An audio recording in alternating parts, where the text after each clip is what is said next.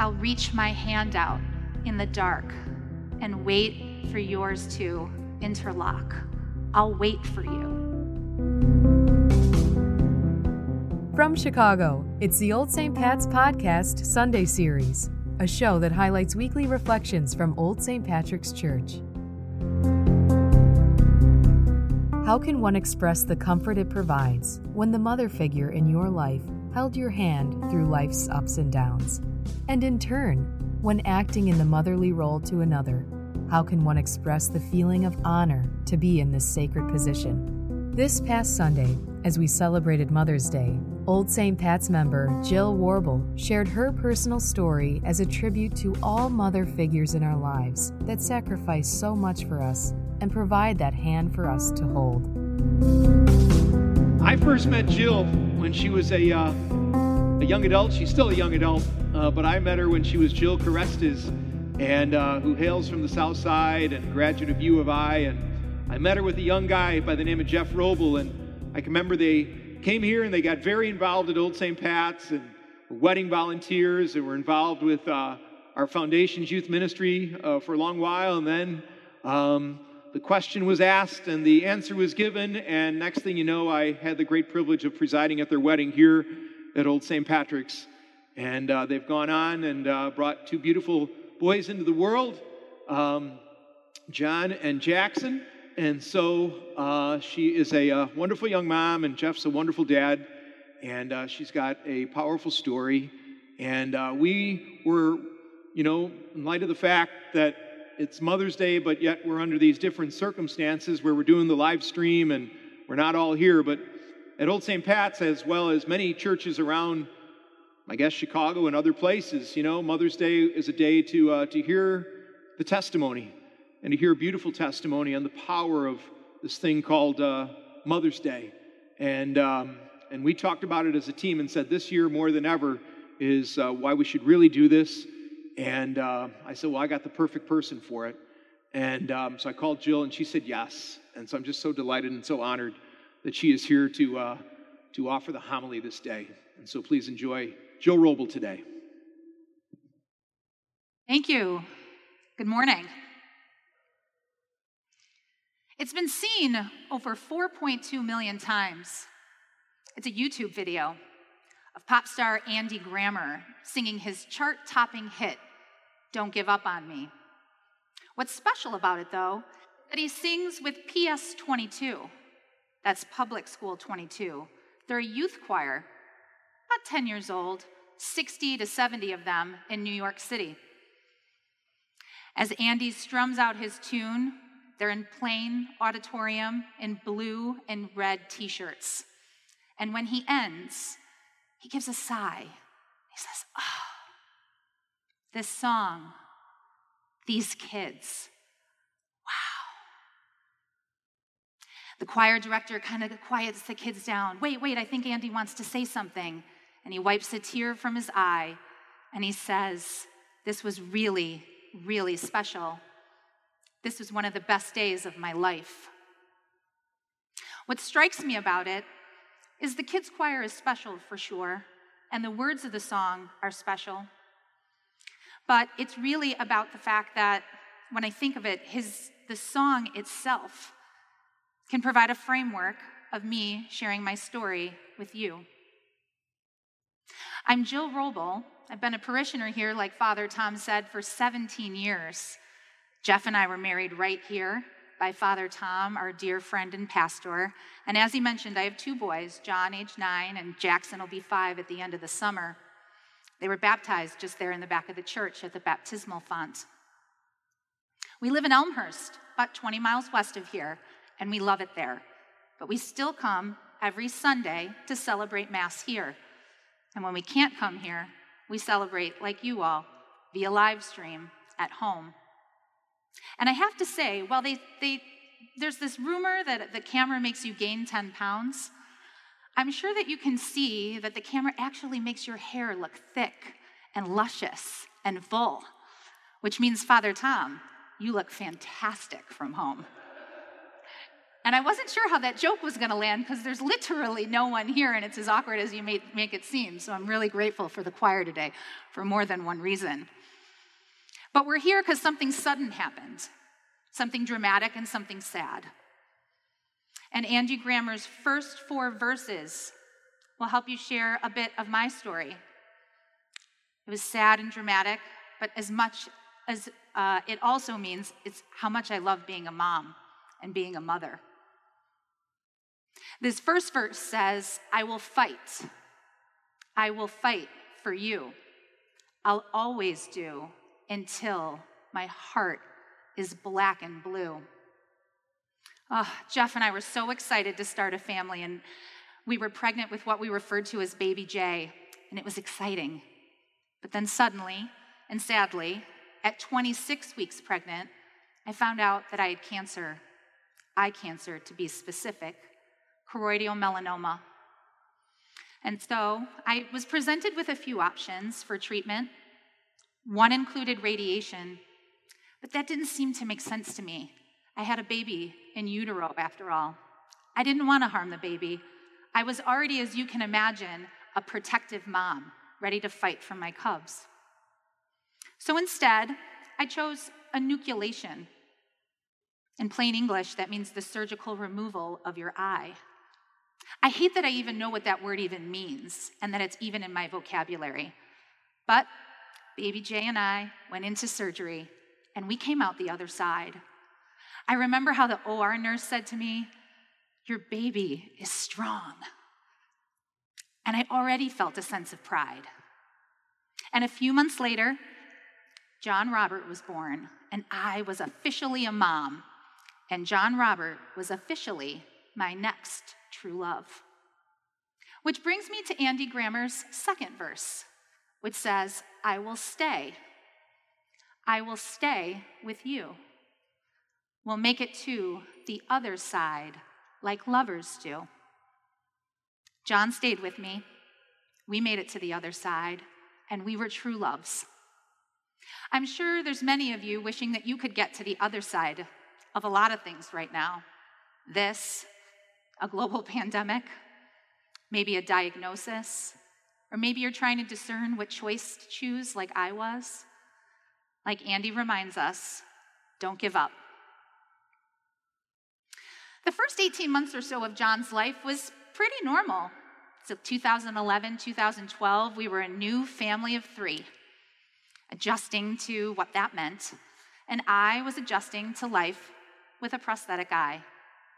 Physically, wasn't a problem. I did just fine.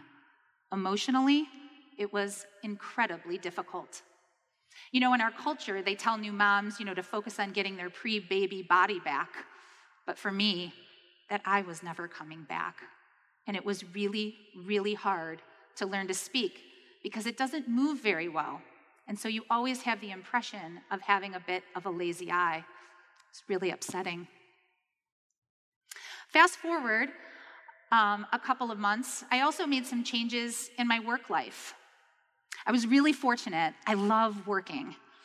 I had a great career at PwC as a consultant, and my work family there was actually more than just colleagues, they were friends. But I decided to make a change the corporate life up to Deerfield to the Walgreens corporate headquarters, where I joined the team.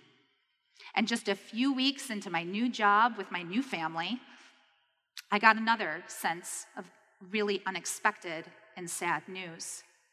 I had to learn new terms metastatic disease.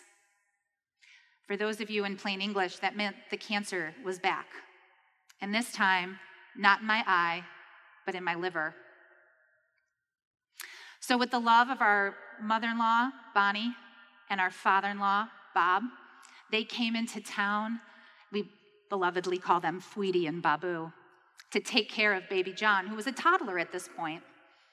And Jeff, my husband, my rock, my knight in shining armor, well, he helped research the best metastatic ocular melanoma people in the country, and it brought us to the City of Love, Philadelphia, Pennsylvania, to Thomas Jefferson Hospital under the care of Dr. Sato.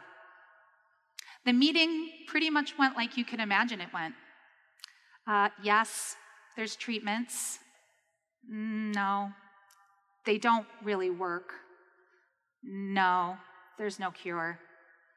Y- yes, we can help you, uh, but no, don't, don't worry about going back to work. Um, just get your affairs in order, love on your family, um, and we'll be here. Now, it was as an Illinois graduate, like Father Tom mentioned, I was a math major. So I started asking about the numbers and the statistics, and they were presented plainly and directly 12 to 24 months on average. My, this was a lot to absorb.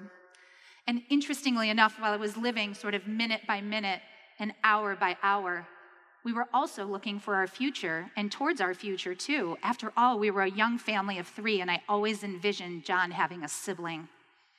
So we learned another set of terminology fertility preservation. Again, in plain English, that basically means use the best of science to try to freeze your embryos. And then, if maybe at some point in the future, hopefully sometime in the future, you'd be able to use them again. So we did that too. And then we focused on living and treatment. And you know what? It turned out pretty well. And I did return to work. And after a couple of months, which turned into a couple of years, we decided that we were one of the fortunate ones, and we decided to pull the lever on using the, for, the best of fertility preservation. My heart goes out to many of you out there who are really experiencing the difficulty of bringing a child into this world, whatever that looks like for you. And it is not lost on me that what we chose to do was, again, another set of new terms surrogacy. It's very complicated, but it's very beautiful. So that's what we did. We found an agency, we got tons of emotional support, and we proceeded forward and we met the beautiful Miss Rochelle, our gestational carrier, who brought my second son, Jackson Julius, who is our biological child, into this world in August 2015. It's also not lost on me that I live a life of extreme privilege. For everything I've just told you, I am one of the luckiest girls in the world. The best of medical science, the best of a support community, including those of you at Old St. Pat's, and the financial resources to bring forth a life in this way. And most importantly, Miss Rochelle, who gave selflessly of her life and her body to bring forth in her womb our biological son. I remember holding him in the night with his 10 perfect little fingers gripping mine and thinking, this is such a dream. What a dream. Which brings me to Andy Grammer's third verse, where he says, I'll reach my hand out in the dark and wait for yours to interlock. I'll wait for you. On Mother's Day, I know it can be particularly challenging for those of you who really want to be a mom. And so here's what I'll say don't give up. Believe in miracles.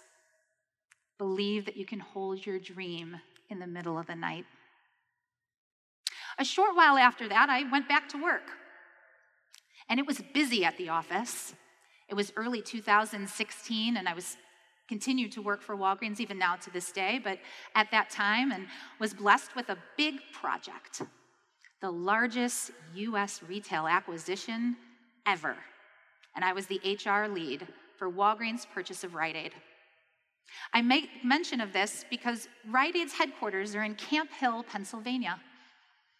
And at the same time, my liver acted up again.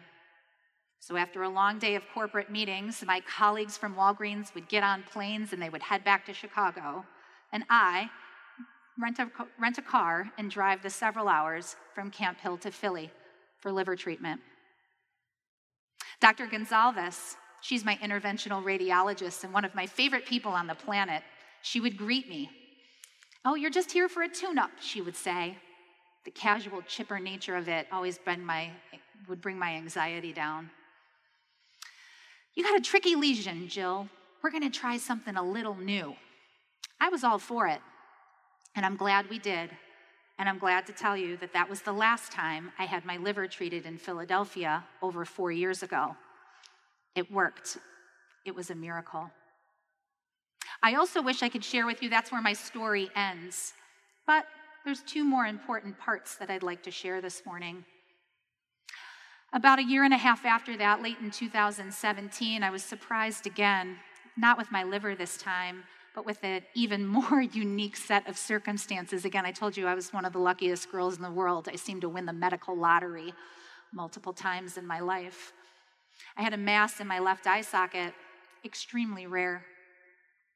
They took it out surgically, but this time I elected to add on radiation, head radiation, in fact, just to make sure everything was gone and safe. So in December 2017, Jeff and I packed back up, back out to Philly to Thomas Jefferson Hospital. Now, head radiation requires a mask, and they fit it to you, and it serves a very, very important purpose, which is if you don't want to move or cough or laugh, such that the radiation would go somewhere it's not. I love that radiation mask, but I'll tell you what, it's tight, like the tightest thing you could ever imagine. You can't move your lips, you can't blink your eyes. And in fact, you have to lay on a table and they position you just right. And as they put the mask over, they have to kind of bolt it or click it down in place. Click, click, click. It's not a long treatment, but it is quite agonizing, as you can imagine, claustrophobic. And so they asked if you'd like to play some music, and I picked Christmas carols. And before I knew it, um, someone said, what, what is that noise? And I didn't know what they were referring to. And then someone said, Is somebody humming? And then I realized it was me. So I gave out a little bit of a chuckle because I couldn't speak. Mm-hmm. And they said, Is that you humming? And my only response could be, Mm hmm. And then the most beautiful, amazing thing happened. They started to sing with me. We didn't stop. And they were terrible. They had terrible voices. But it wasn't the point. Here we were in the basement of a hospital at Christmas time, the best of humanity coming forth to help a young mom with a life saving treatment. And just like Andy Grammer, there wasn't anything necessarily outstanding about singing with those kids in that auditorium, Public School 22. It was simple. Same here. There was nothing outstanding about my radiation treatment in the basement. It was simple. But just like Andy when he said, Wow, that was really special, I felt the same way too. I returned home and completed another round of immunotherapy, which is a systemic drug. It comes through an IV. And I was just about ready to return from work when my body got a little confused. And by a little, I mean a lot. The drugs started to attack my colon. So I went into the hospital here at Northwestern, and about a week into the visit, was surprised by the fact that I ended up passing out and hemorrhaging. They raced me into a surgical suite, and I lost so much blood that they put me in an induced coma on a ventilator in the ICU. This was an ordinary day, middle of the afternoon, 11 a.m. My husband, Jeff, was at the office. And they called him and they said, Well, Jill had a bad morning.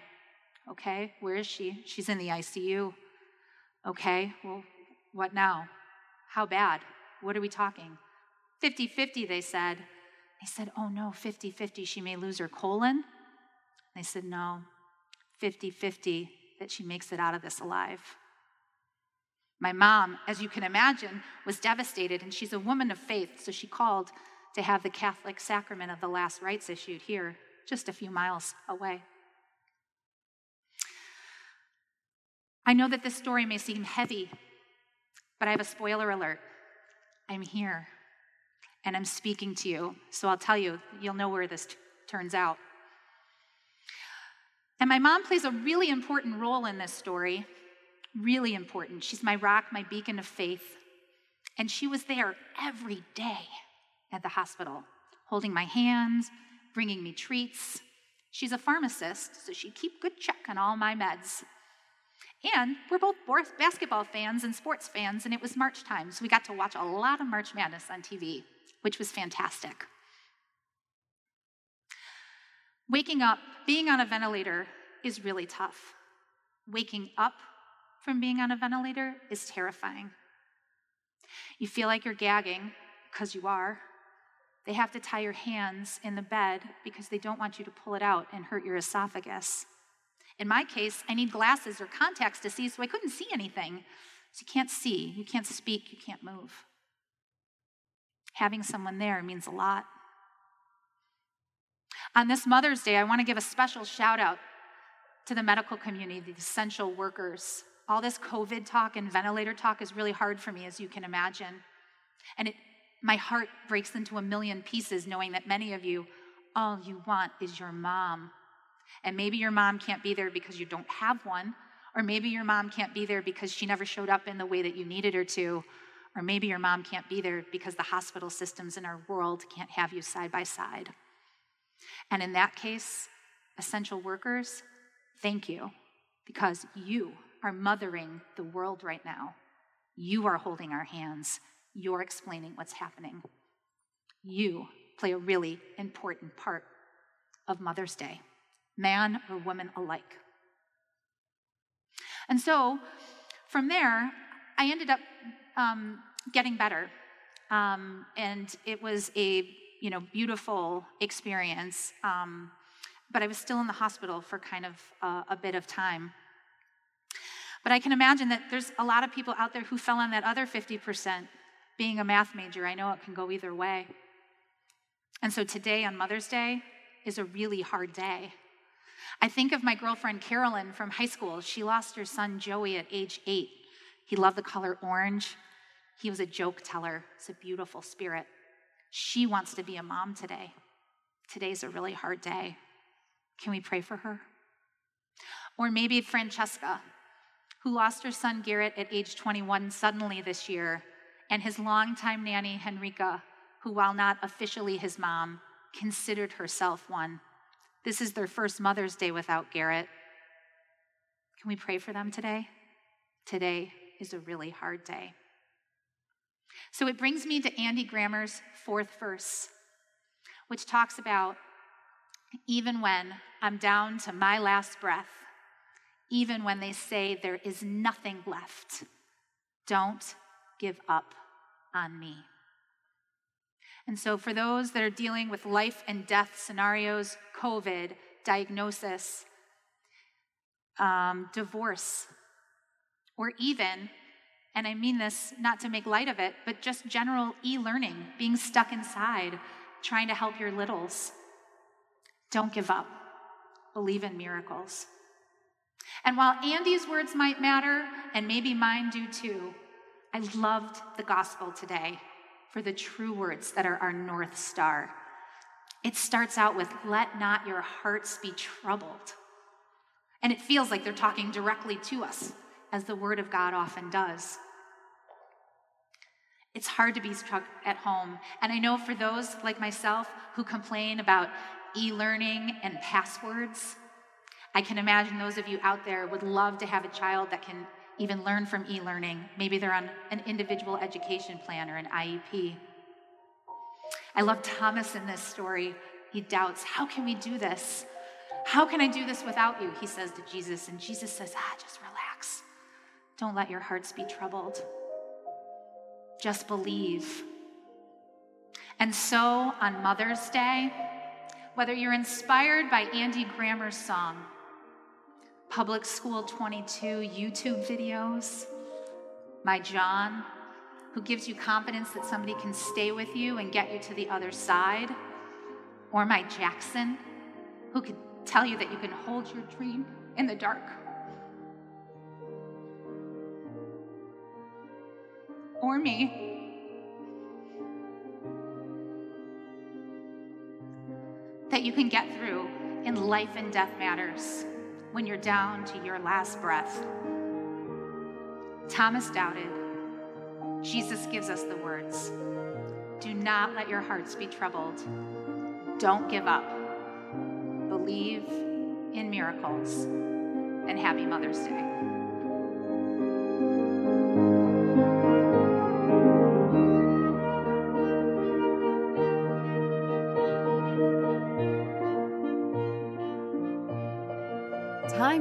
Announcements and events. May is the month of Mary, and to celebrate, OSP Family Ministries created a virtual May crowning for all families. To view this special May crowning video that includes beautiful music by the Children's Choir, please visit oldstpats.org. On Sunday, May 17th, we'll be hosting our first ever electronic food drive for Little Brothers, Friends of the Elderly. Every year in the spring and fall, we replenish their food pantry with suitable items for seniors who just don't have enough food to make it through until the end of each month. To learn how to participate, please visit tinyurl.com slash. Would you like the chance to connect with another member of Old St. Pat's? Maybe talk about how Mass was this past Sunday or ask how they're getting through the pandemic? If you would like to be connected with an OSP pen pal, let us know by filling out the form available at our website. This is a great way to stay connected to other members and friends at Old St. Pat's. Thank you for listening to today's episode. The homily was originally given at the 10 a.m. live stream Mass on Sunday, May 3, 2020, by Father Tom Hurley and Jill Wrobel. For more information about all resources available, visit our website at oldstpats.org. To stay up to date with new episodes, please follow us on Spotify and Google Podcasts. Find us on Twitter at Old St. Pat's and on Instagram at Old St. Pat's Chicago. I'm Kate Anderson. You've been listening to the Old St. Pat's podcast. If I ask you to be with me